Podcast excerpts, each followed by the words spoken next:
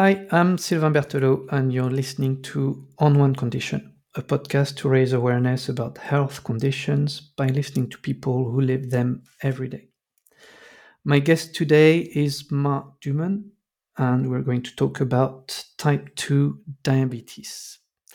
Hi, Mark. Thanks for joining me. How are you? I'm fantastic, other than having type 2 diabetes. But uh, interestingly enough, one could say that in, in my side of things, because the disease is potentially able to reversed, or as they prefer to say, put into remission, um, having found out about it actually could be a bit of a wake up call and allow me to live a better lifestyle than had I not known about it. But I know that makes me different from many people who have other long term conditions. Okay, well, we'll we'll go into that in a in a bit, and I'm curious to to learn more about that. Well, we always start with a song on the podcast. So, what song did you choose, and why did you choose that song? Well, I was torn. I have to be honest between two two songs. Sister Sledge, "We Are Family," because it's just a great sounds and really wants me to make me dance. And I like the idea of family, both both my nuclear family, who are obviously very important to me, but also my extended family. And I think especially what's happening in the world just now, as having to think a little bit more about global and, and, and all being part of a family. Uh, and the second one is uh, "Sympathy for the Devil" by the Rolling Stones. it's just, it's just such a great song. It's just, it wakes you up uh, to, dare I say, the more negative side of life, and and perhaps some of those forces that can pull us in the wrong direction. again, I think, given what's happening, is uh, we shouldn't have, have sympathy for the devil within us and within society. Dare I say? Uh, we need to focus more on the family bit. So maybe that's both those. It's not not a dance song for me, the sympathy for the devil one, um, but it does when I hear it. Very rarely now, I'm like, oh, just listen to the lyrics of this. You know, it's a, it's a very powerful song. You just made me want to go back and listen to it because I haven't listened to that one for ages. But yeah, two two very good songs. So I'll let you off with having two songs.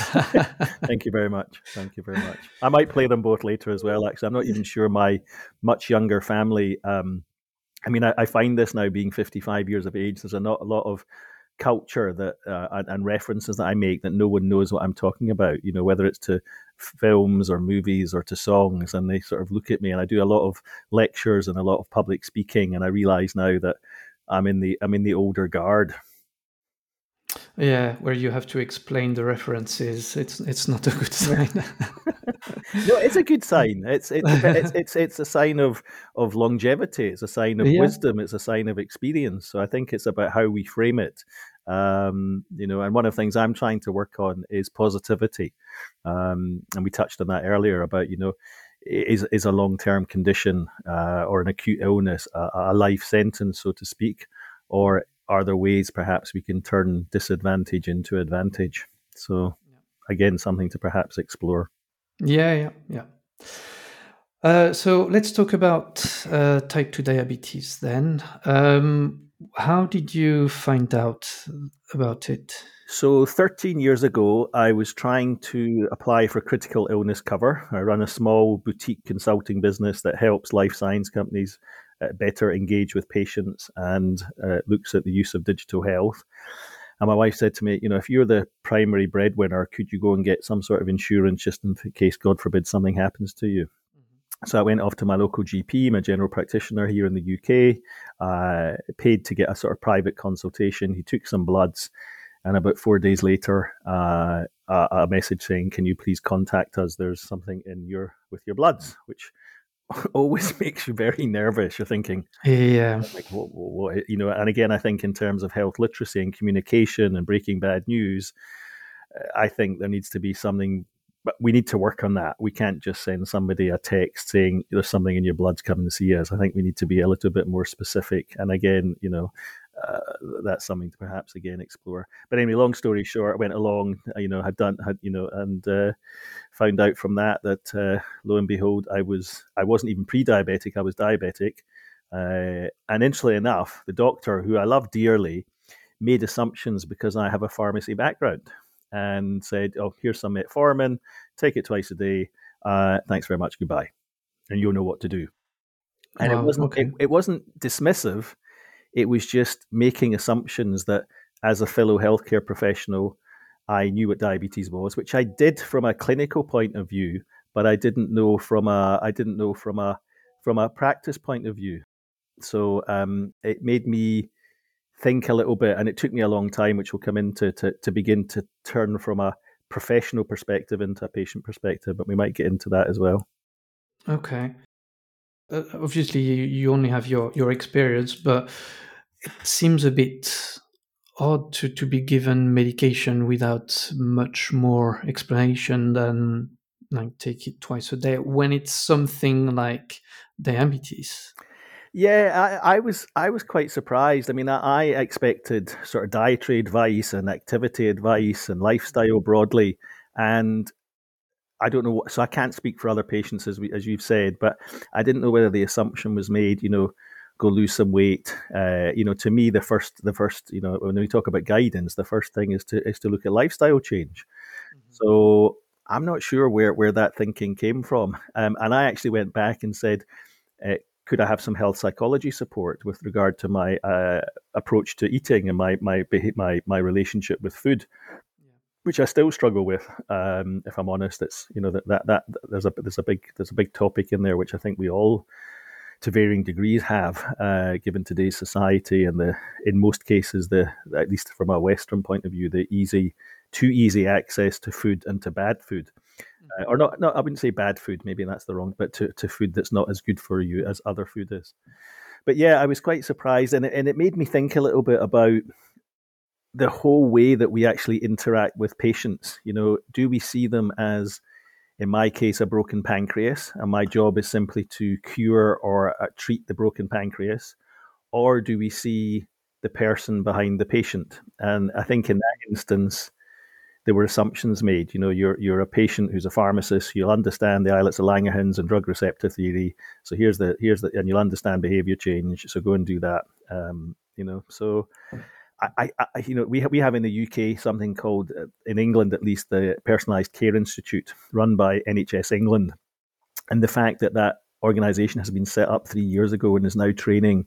I think they've delivered seventy thousand online education courses to clinicians uh, and other care professionals looking at trying to make them more personalized indicates that we're still quite medical in our in our approach to healthcare. Um, yeah. I often quote the fact that I think again a global study showed that we spend in modern you know uh, healthcare systems about 88% of the budget on access to healthcare and only about 4% on prevention. Mm-hmm. So again, you know, we we have a the, the, the society stroke system has a vested interest. Much easier for me to pop a, t- a pill than it is for me to make lifestyle changes, and we're seeing that now with some of the uh, medicines, anti-obesity medicines, etc., etc. You know, we're we're in a quick fix society. Yeah, yeah, and, and I've always wondered actually is um, is prevention that hard? Or is it that prevention is not measurable and you can't really say if you're being effective or not? Or, or is it that that our society is set in this way where we're fixing what's wrong rather than trying to find the root cause of, of the problem? and fight it? I, I think it's all of the above. I think, you know, uh, I often say to people, look, you know, if you think of, you know, the best behavioral change uh, from a health perspective, change uh, input in the last few years, it's brushing teeth. I mean, we brush, most of us brush teeth twice a day now. Mm-hmm. That's a massive public health success. Um, there are certain parts of society, and, and I think we're getting more and more polarized, who will look after themselves and not have water that's got fluoride in it or that has to be purified because of the stuff that's added to it. Um, there are those at the other end that will eat fast food on a daily basis. You know, there, there there's there's a there's a massive, uh, no pun intended, uh, move towards you know an obesogenic diet. You know, and and you know I remember taking I'm I'm Orthodox Jewish and therefore have uh, have an added uh, what's the word criteria on my food it needs to be kosher. Mm-hmm. So You know, so it means that I don't have the same access to the quantity of food. And I took one of my colleagues uh, into a kosher delicatessen. He said, Mark, there's hardly anything you can eat in here. You know, because it comes from a traditional background and there's a lot of oil in the food, uh, potato, uh, coming from poorer backgrounds from the from Eastern Europe, where there'd be a small amount of meat, if any, and it was all potato and rice and starches and things like that to fill people up. Um, you know, we we now know that you know a, a car. I would suggest that a carbohydrate laden diet is not the best, and yet mm-hmm. we still have confusion. It seems amongst authorities and governments uh, and dietitians who are still suggesting that you know we have a you know the, the wonderful plate that's made up with carbs and this and that thing. I've I've cut carbs primarily out my diet. I've lost weight. My bloods are better. But uh, so there's an awful lot of confusion about food. I think prevention is a behavioral change attitude. And I think it's hard for clinicians to get into the person behind the patient. You know, it's much easier to look at my pancreas, my liver, my mental health as individual organs that you treat and you fix than trying to understand the complexity of the, the person behind that. Um, so I, I think you're right. I think there's it's not just about the numbers and how easy or not it is to measure prevention. I think it's more complicated you know? Yeah yeah. So so you got your diagnosis uh, you said 13 years ago. Did you did you have an explanation why um, you developed type 2 diabetes or not? Well a overweight b genetic predisposition. My father got it later in life. Uh, and it actually turns out that um, there's there's we we potentially have a, gen, a, a genetic um, issue somewhere in the family. We haven't all got tested yet, but something came up from one of my, one of the extended members of my family that indicated there was a rare, a more rare genetic form of that gene that made us more predisposed to diabetes, interestingly, mm-hmm. than the general population. So my wife and I need to get tested. Um, and as always, my wife blames me, but uh, it, and she's probably right, as she is most of the time. But uh, it probably is my side of the family, but we haven't yet got that checked out. But uh, so so there's something a little bit more than just the normal sort of predisposition or whatever. Yeah. Okay. And how does it affect you? Like, did you before you got that diagnosis? Did you well, you, you were not aware of it, obviously, but after that, uh, were you more aware that it affected you, your yeah, body, or not? Uh, sweaty, uh, running to the toilet a little bit more, always feeling thirsty. Um, so yeah, there were some sort of lifestyle behaviors that that were that that I didn't really put two and two together and think, oh, this is this is what I've got. Um, it took me a long, long time to move beyond what I'd call was a sort of uh, health literacy numbers approach. You know, your BMI is this, and your LDL is this, and your HbA1c is this. And as I said earlier, I understood what those meant, and many don't. Um, but it didn't impact me as a person. I sort of just took my tablets and, and and ignored it, sort of, and just got on with life. And then I was sitting three, four years ago with my then eight year old daughter, nine year old daughter, and uh, having breakfast. And I think I'd had like ice cream for breakfast. And I suddenly thought to myself, hold on a minute, you know, if I want to be at your wedding in please God 10 years' time, and I want to have, and I want to be there, A, but B, I want to have my eyes, my kidneys, and my feet still intact. Mm-hmm. I need to, I need to change my behaviors. And so it was that sort of, my daughter became my personal motivation, not, not the numbers, but, but a sort of realization that if I did, if I kept letting this disease, inverted commas, and my lifestyle control me, I'd have serious long term complications. So it, it was that that woke me up to it. And I think there's a key in there for people. What is it that wakes people up to that behavior change? Is it thinking about the future? Is it giving them numbers that mean something to them? There's colleagues, for example, who do work on something called the diabetes age and the heart age. And what that does is gives them, takes their medical parameters and turns it into an age that is often a few a good few years more than their chronological age. So you turn around to a 35 year old and say your heart age is 62, your diabetes age is 58, and people go, "What?" That that means a lot more to them than their HbA1cs. Potentially, some people do love numbers. There's there's, there's a colleague of mine, you know, who, who's got MS, and you know, she very much uh, is is what I call a quantified self patient and manages herself and her numbers. I think it goes back to that point that we need to see the person and talk to that person and say, what what motivates you? Is it the fear of complications? Is it your, is it current data and watching your numbers every day? Uh, and, if you think of my colleagues who have who have type one, I cannot think of another disease state where patients are regularly, you know, four, five, six times a day taking bloods and dose adjusting and titrating their medicines according to the outcomes of those. That that's unbelievable self management.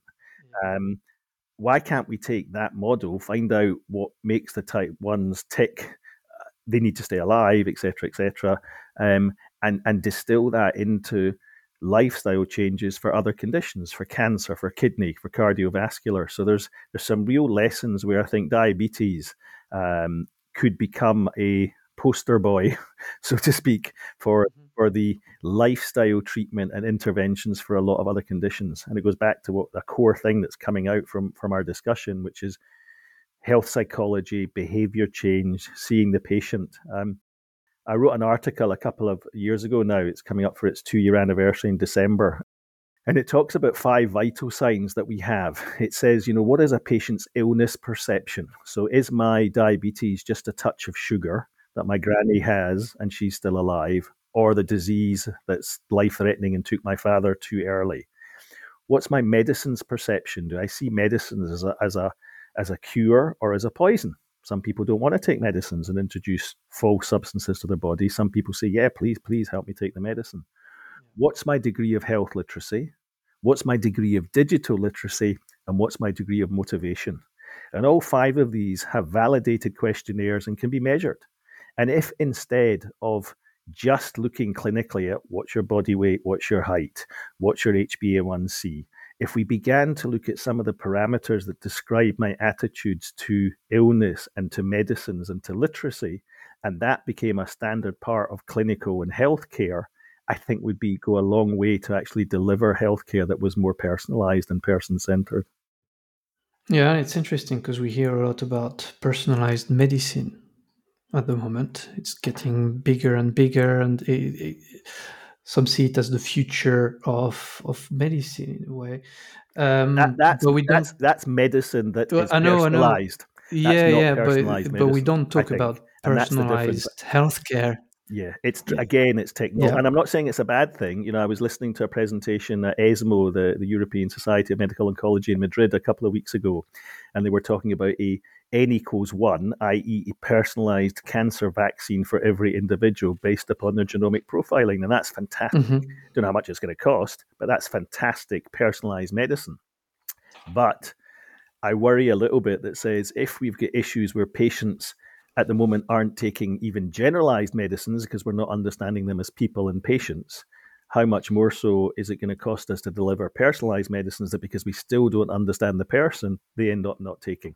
I mean, yeah. I, am a pharmacist by background, uh, albeit I haven't practiced clinically for a long time, and I get very sad to be part of a profession, and they're not going to like me saying this, but where 50% of our patients don't take medicines as prescribed. If we are mm-hmm. the last touch point, what are we doing so wrong, or what could we do better to enable and engage and inform and understand those people about the intentional and unintentional barriers to them taking medicines? Yeah. Um, and, and lastly, on this point, I'm not all about patient rights. I'm also about patient responsibilities. Should we, we, we sign a contract for our mobile mobile phones, we sign a contract for our for our, our mortgages. Um, should we be signing a contract for medicines taking?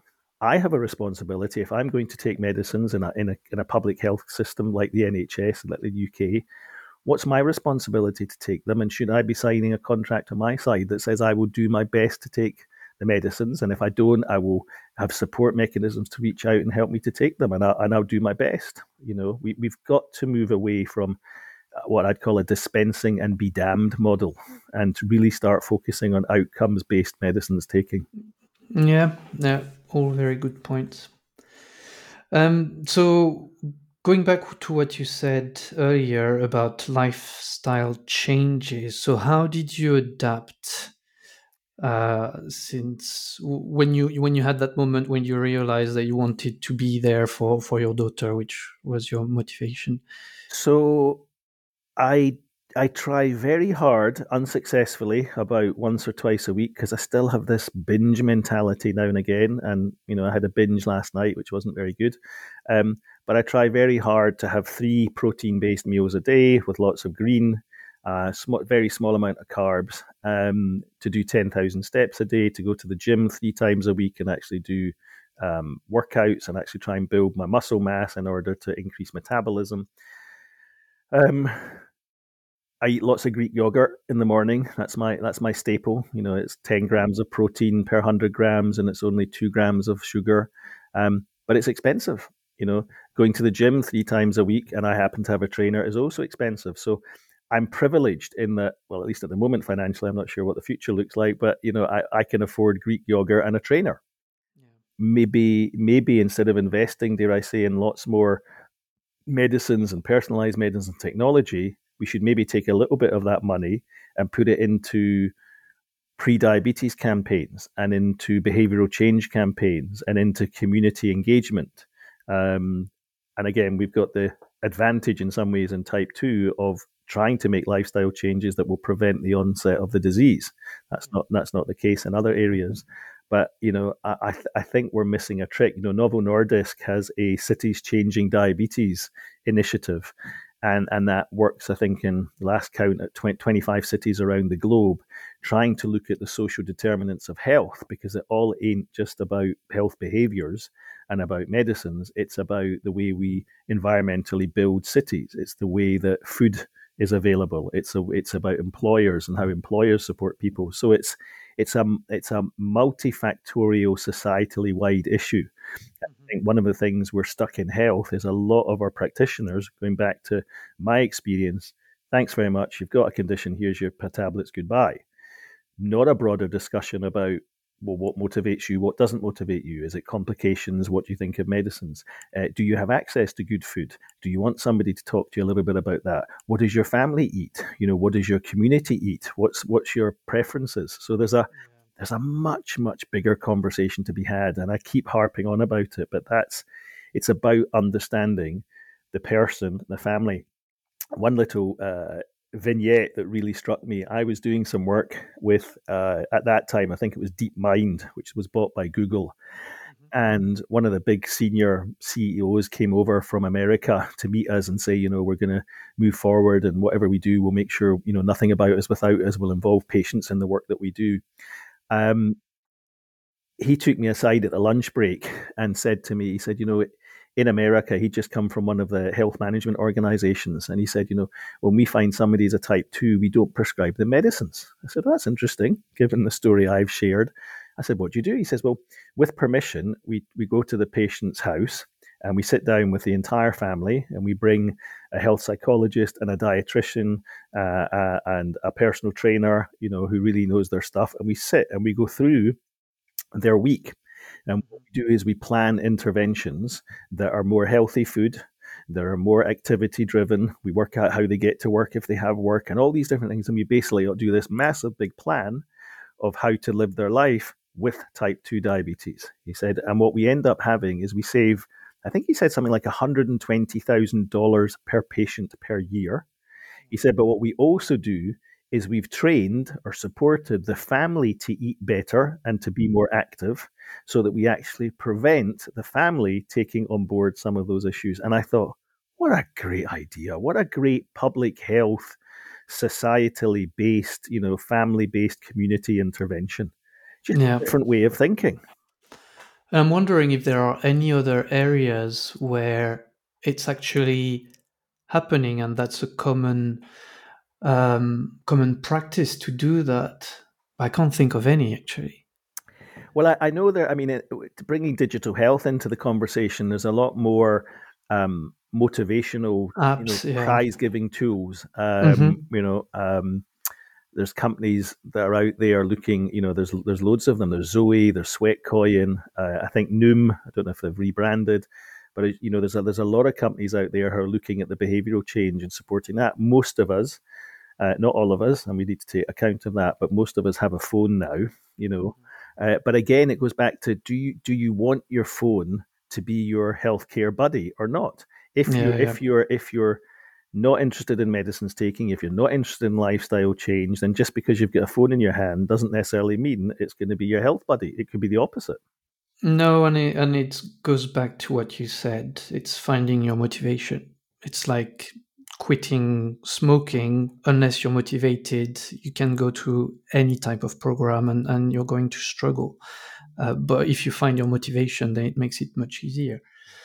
Um, so going back to, to the diet and, and the like consciousness of, of food that you eat how do you do like for example when there's a festive season or like is it something that you have to be quite strict about or or Yeah, is yeah. letting the diet go for a week fine Uh, so I lost a lot of weight um, a, a, about a year or so ago, and then I've sort of slowly put it back on again. So it needs to to be constantly aware of of food because you can just go down the rabbit hole um, and and end up, you know, consuming what you shouldn't consume. The challenge I have is that we ha- we observe the Sabbath on a Friday night and a Saturday. So sunset sat- Friday to sunset Saturday, and we have three festive meals. So we have a Christmas dinner uh, twice a week. So, uh, and then our other festivals. So we end up with roughly about 150 Christmas dinners a year, and we only have six fast days. So uh, I'm surprised that everybody in the Orthodox Jewish community isn't obese. Uh, and I'm actually not sure whether we have a higher rate of obesity or not. Uh, sometimes it feels a bit like that. So, and then when somebody comes round to visit, not that that really happens so much, but but you know everything seems to have to be planned nowadays. But you know you'll say to somebody, "Would like a cup of tea and, and a biscuit, or a cookie, or a slice of cake." You know, you don't really say to somebody, "Would you like a cup of tea and an apple?" You know, or maybe, or would, would you like a glass of water? You know, um, and some some quinoa. Uh, um, you know, you know, we're we're taught to perhaps be hospitable with unhealthy food.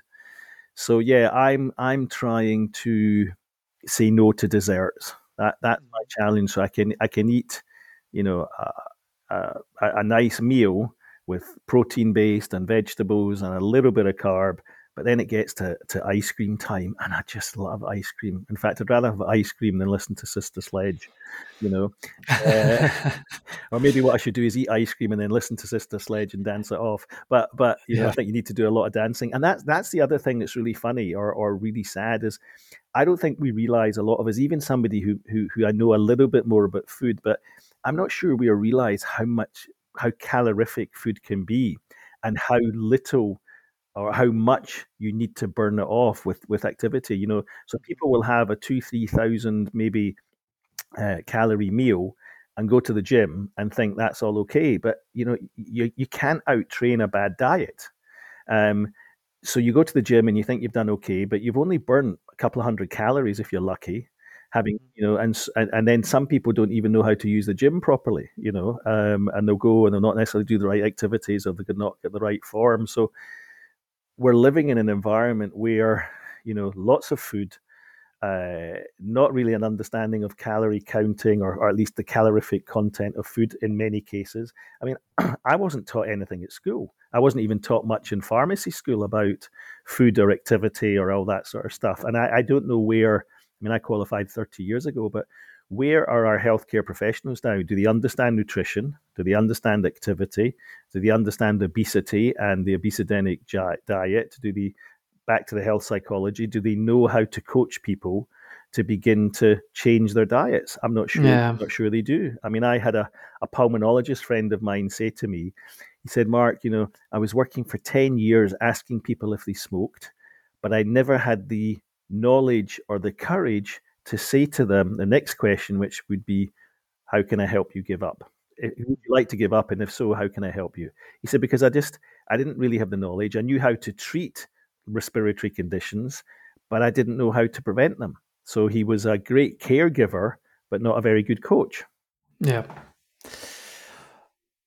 Yeah, and uh, it's uh, it's tricky, definitely. Um, I wanted to ask you about metformin. So you were um, prescribed metformin from the day you, you, you were diagnosed. Uh, do you still take metformin now? I do uh, twice a day, but I've moved to the uh, enteric coated version to minimize gastrointestinal disorder. I was getting um, slight upset, and uh, probably about two years ago, I moved to to the uh, the enteric coated one. And uh, oh, was it the enteric coated or sustained release? Sustained release. That's it. It's the ah, okay. version. Yeah not enteric coated. I'm getting my. Uh, you can see I haven't practiced for a while, uh, and and and I've thank God had no problems with with a sustained release. So I, I, I, tend to try and take it when I come back from synagogue at eight o'clock in the morning, and just before I go out to synagogue at eight o'clock at night. So that's my my two touch points. And back to the teeth brushing. Uh, you know, um, that's the other. If you're taking medicines twice a day, if and if you can keep your medicines container beside your toothbrush. What a, what a great way to remember to take your medicines. Very good point. Yeah. And do you have regular blood tests as well? Uh, as a type 2, at least in this country, we're recommended to go once every three months, which I which I do. Uh, and that reminds me, I have not yet looked on my app, my NHS app, to see. I did my bloods 10 days ago. I haven't had a text. Often, if they're not doing well, I get a text. But um, sorry, that's my dog in the background. Somebody's come to the front door. So one of the disadvantages of not having an office. I hope, I hope it's not too obvious on the on the speaker.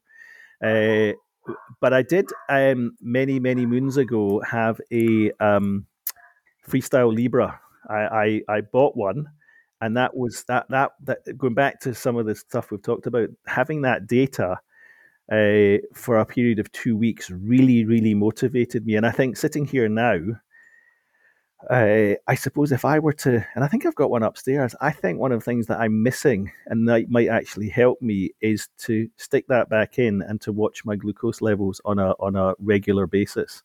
Um, I think the way I really manage my diabetes just now is trying to make is a watch my diet, but I'm not necessarily calorie counting and weighing everything. That's just too much hassle.